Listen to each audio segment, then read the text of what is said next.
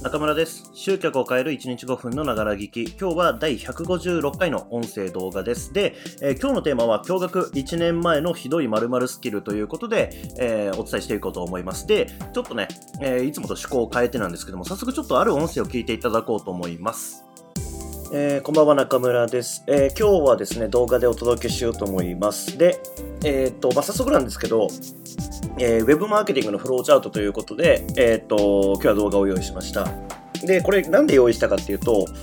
えっとまあランディングページアドレス登録ページですね。なんですけど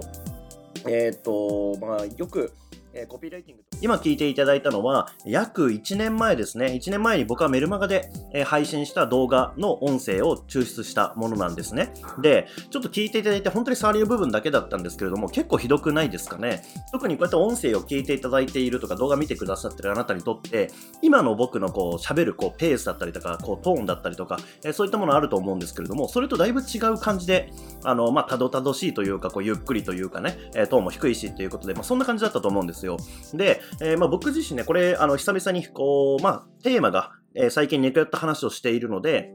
えーまあ、久々にね、ちょっと配信しようかなと思って、その引っ張り出してきて、えーそれをこう公開したんですけれども、うん、ちょっとね、やっぱ公開するときにちょっと戸惑いました。あ、喋るの下手だなということで。そう、えーもう本当にたった1年前なんですけれども、まあ、喋る、こう、スキルというか、が低いなっていうことをすごく感じたんですね。で、僕もその前職時代から、こう、例えばウェブセミナーに出てたりだとか、えー自分でメルマガもやっていて、こう、音声を配信するとか、動画を配信するってことをやってきたわけなんですけれども、まあ、それと比べて、えーやってきたので、まあ、去年の1年、まあ、1年前ですよね。もう、うん、まあ、それなりにこう喋れるだろうというふうに自分ではこう思ってやってたわけですけれども、今振り返ってみると、まあ、なかなかにひどいということが分かったと。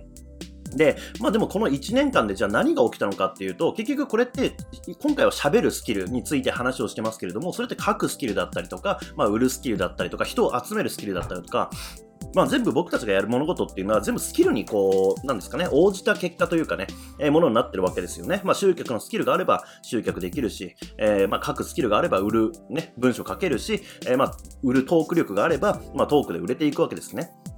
で、これらって結局はスキルに応じて、え結果が出てるっていうところに基づいていくならば、要はスキルを磨くことによって全ては変わっていくわけですね。まあ、今回こう実際にこう体感していただいてというか、聞いていただいた通りで、僕もトークスキルっていうものが、まあ、1年を通じて結構伸びているわけですね。特に多分ここもう4ヶ月ですかね、えーこの音声動画配信っていうのを連続でやってますので、まあ、それだけ多分喋るの慣れたんだと思うんですよ。そう、結局スキルってどうやって磨かれるかっていうと、今言った通りで継続して繰り返すっていうことがやっぱ必要になるわけですね。